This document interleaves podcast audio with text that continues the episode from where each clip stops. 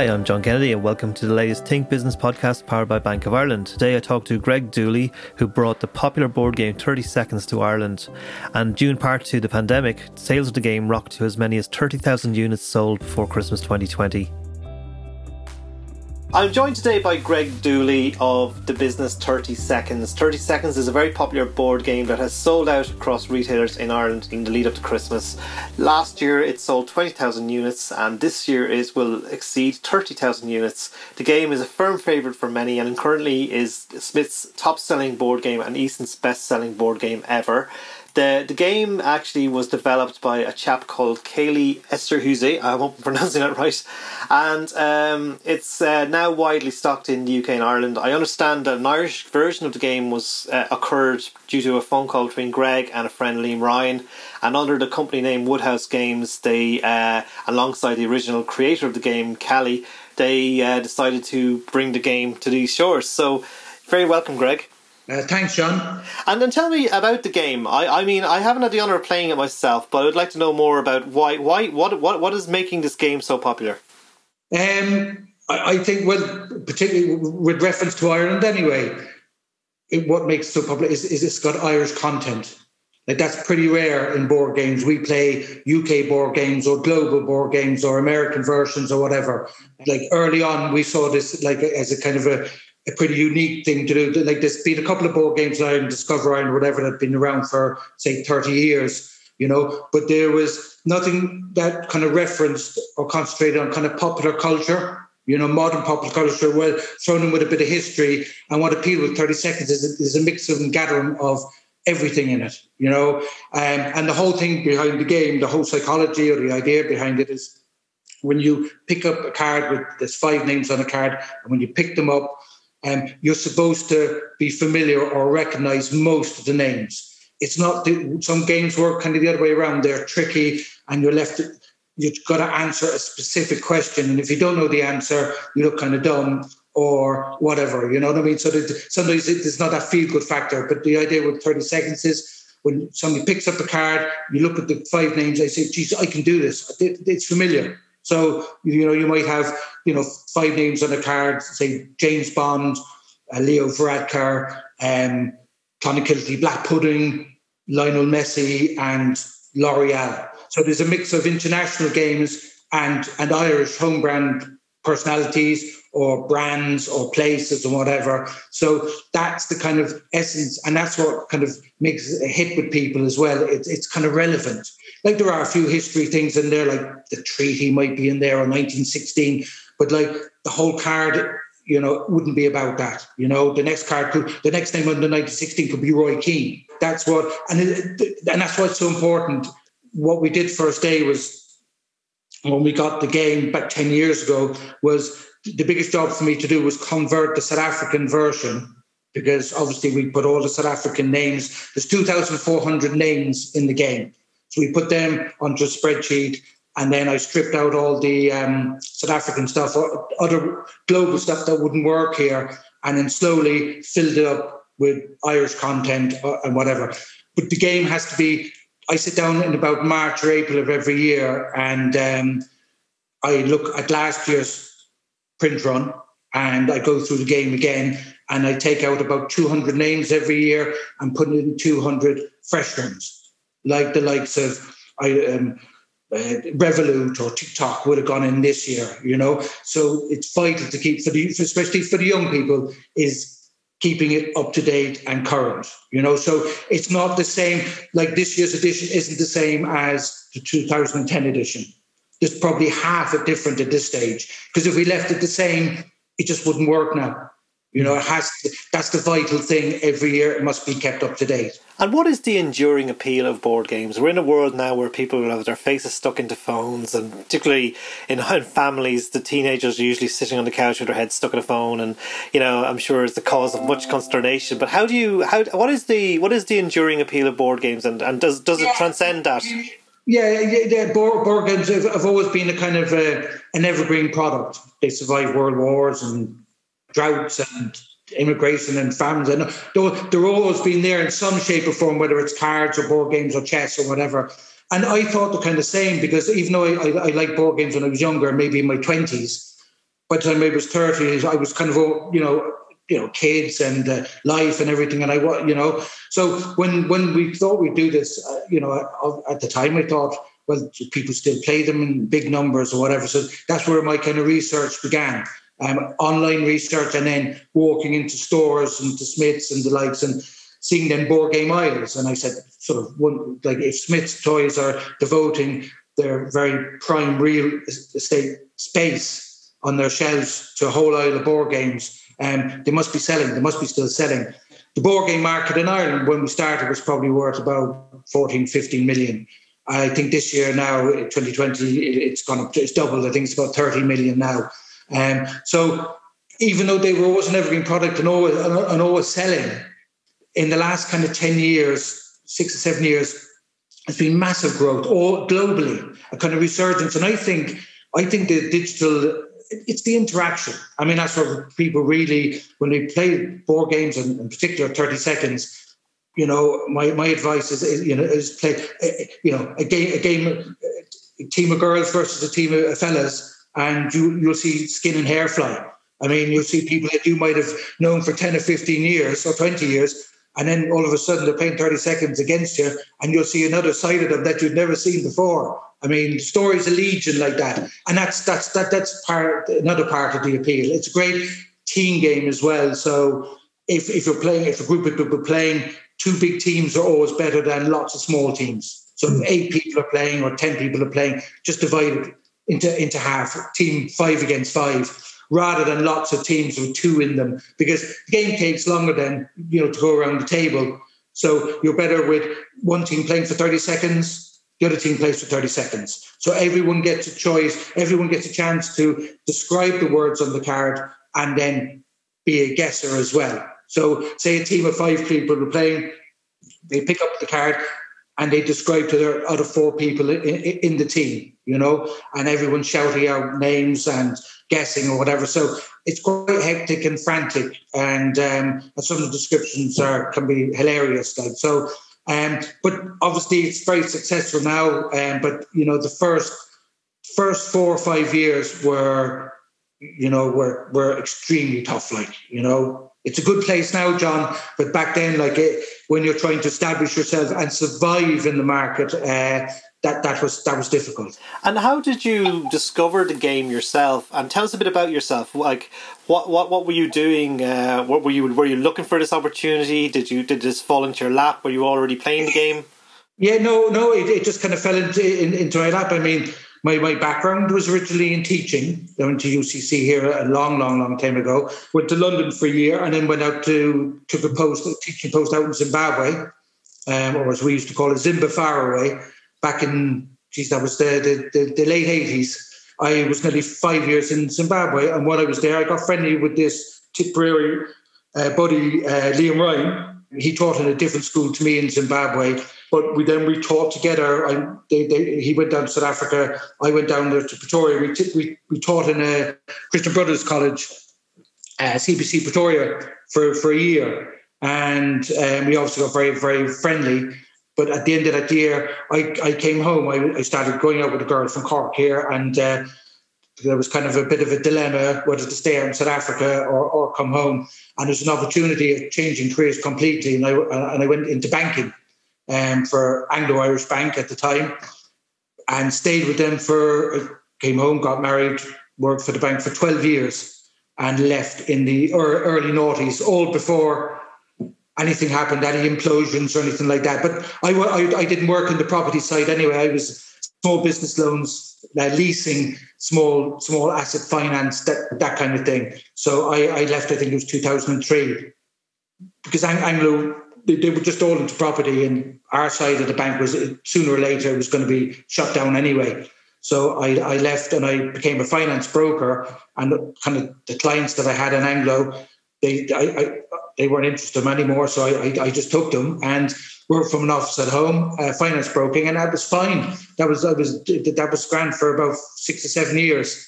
Just in this time, then myself and Liam would chat, text or whatever, a couple of times a year. I'd find out what, how's life in South Africa, and he'd be talking about Cork beating Tip in another Munster final or something like that. And um, you know, we you know we were chatting away, and he was talking about like he knew I'd left banking and knew I was self-employed, so he he kind of knew I might have the freedom to look at a project, you know, and that's when he suggested thirty seconds.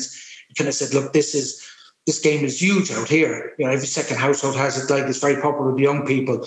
So he sent me over, couriered over a few games.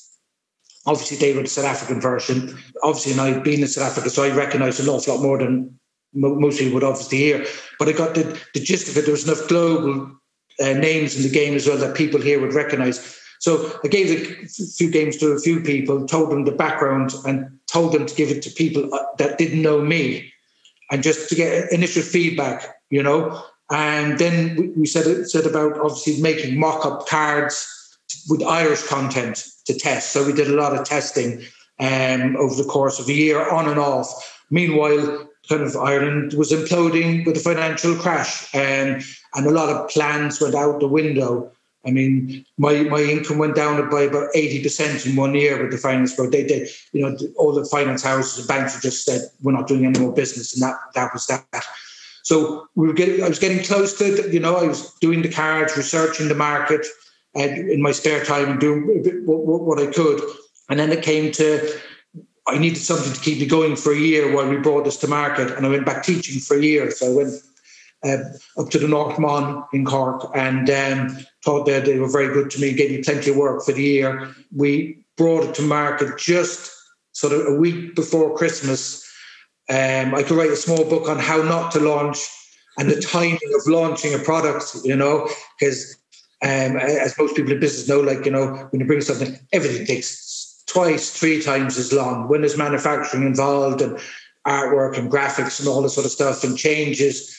Because um, you know when you make one mistake, like you make five thousand mistakes, mm. or in the case of production this year, we would make twenty five thousand mistakes. So it's uh, if you get it wrong, so you kind of pull back and take your time and whatever. But that creates pressure then on the other side because you know Christmas is coming and you haven't launched but I, I, got it. I got it. I got it to, to the market to Smyths um, a week before Christmas in 2010, just in the two Cork stores in Mayor Street, Kinsale Road, which which worked in my favour because we had an awful lot of local interest and programs like Red FM were fantastic or whatever, giving it a bit of boost just at the right time. So it got it got an important foothold.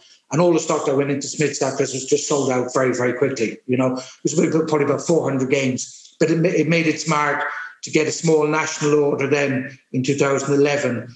And then it started from there. But those early years were vital because if, if it doesn't sell, that's your, that's your chance gone. It has to keep moving. But in 2012, I think I kind of, I think, I kind of got ahead of myself. I said, well, 2011 was our first main year, full year, and we said that, that was successful. I think you know, relatively, I thought we sold about 1,500 games, but we got into Toy Masters and some other stores, small independents, and it was kind of growing.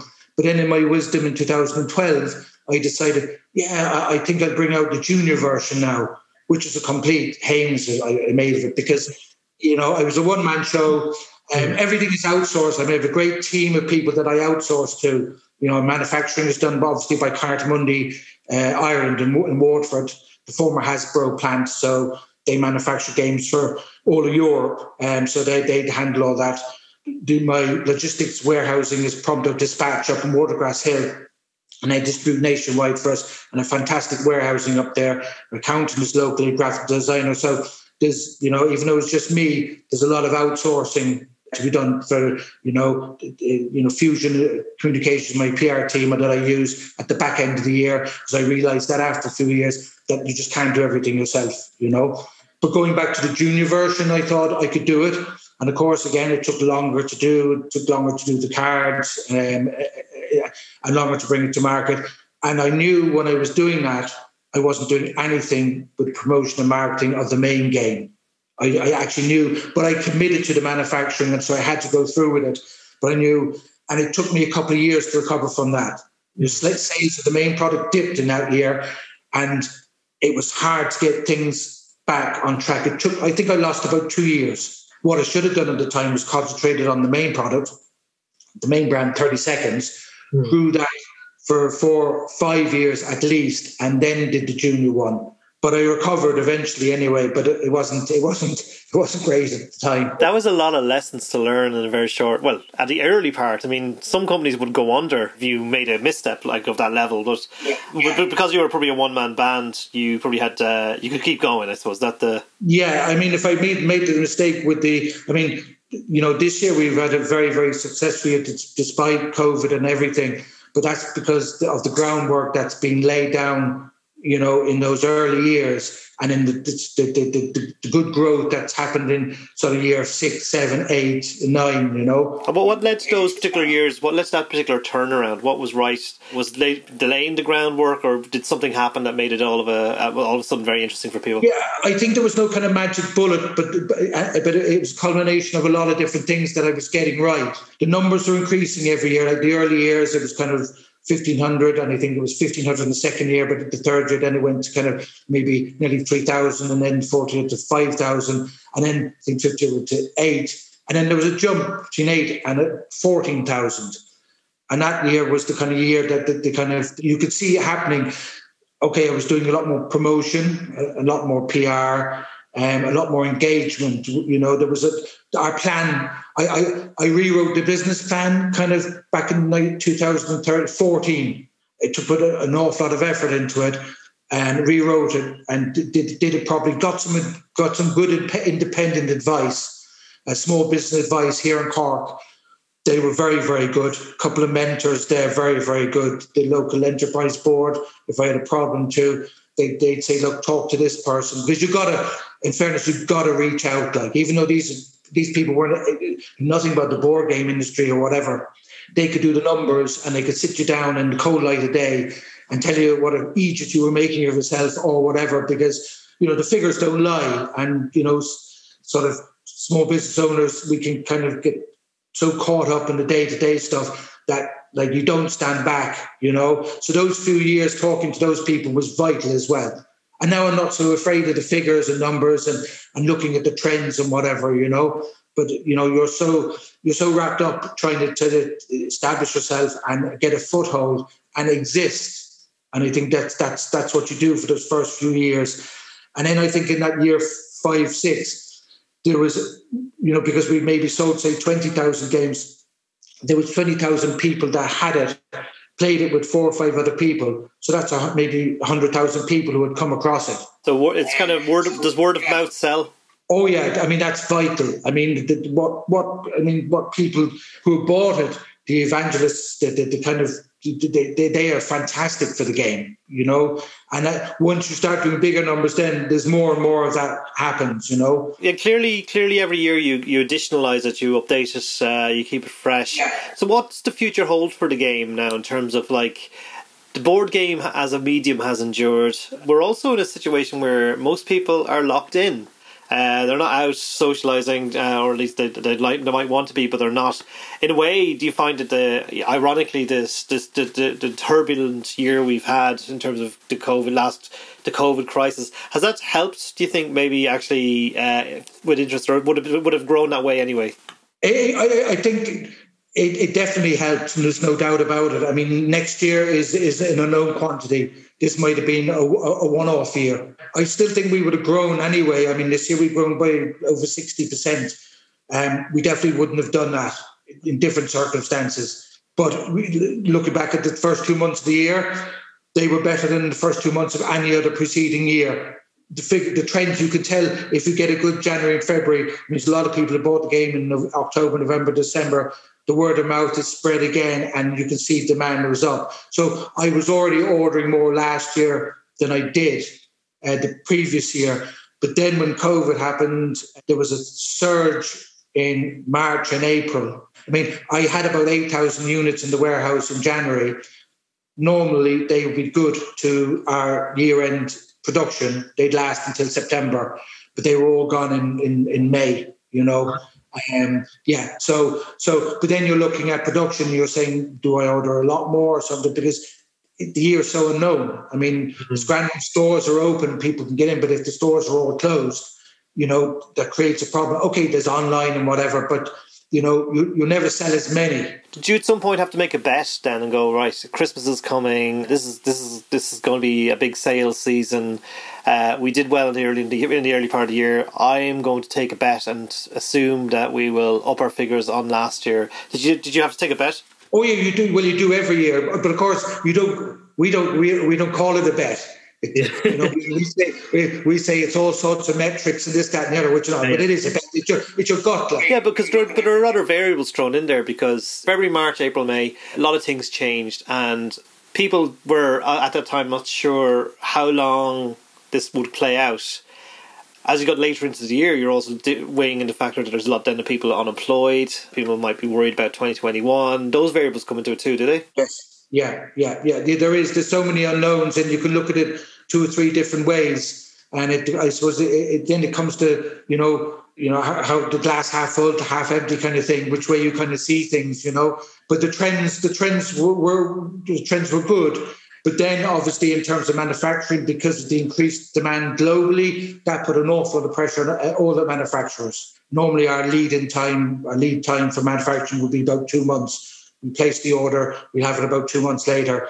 Like this year took four to five months, you know, so that has to be factored in, in, in as well.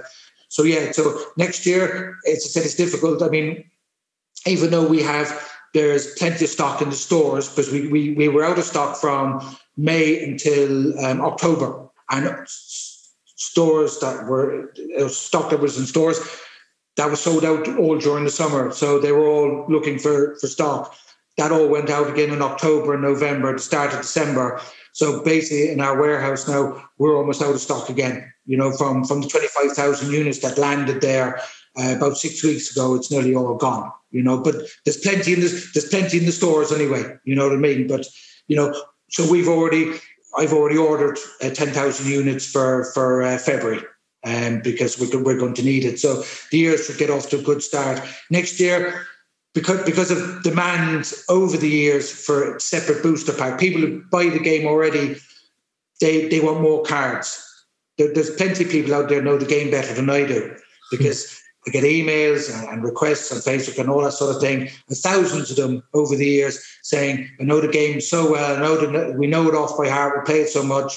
I mean, I don't know the game off by heart, and I do the cards, you know. But they hmm. play it so much that once a certain name comes up on the card, um, they know the, the rest of the team know the answers. The next year, I need to do that booster pack uh, with new names. Well, I'm, sure. I'm sure there'll be questions in the game around COVID nineteen. I'm sure with the, the year we had. I didn't. I, I didn't like uh, uh, Dr. Tony Holohan. Uh, he he'll go in all right into the game because um, he's natural. He's become a celebrity. Uh, you know, one of the best known personalities in Ireland the, the, the, the COVID 19, the, the disease itself, the condition, I deliberately didn't put it in. I just made this kind of unilateral thing. I don't put in things like that. I did give a little nod to, but I, I included the, the, the, the, city Wuhan. It's on a card, but that, that was about it. You know what I mean? Um, sometimes you can go too far. You know, you want to make it relevant, but you know, not not not that much. You know I mean? Yeah, you, you want it you want it to be tasteful and interesting and challenging and very good. Well, Greg Dooley, thank you so much for joining us. That was fascinating, and I look forward to hearing how you do next year, and uh, hopefully it'll be a better year for everyone. Thank you very much, Greg. Thanks, John. It was great.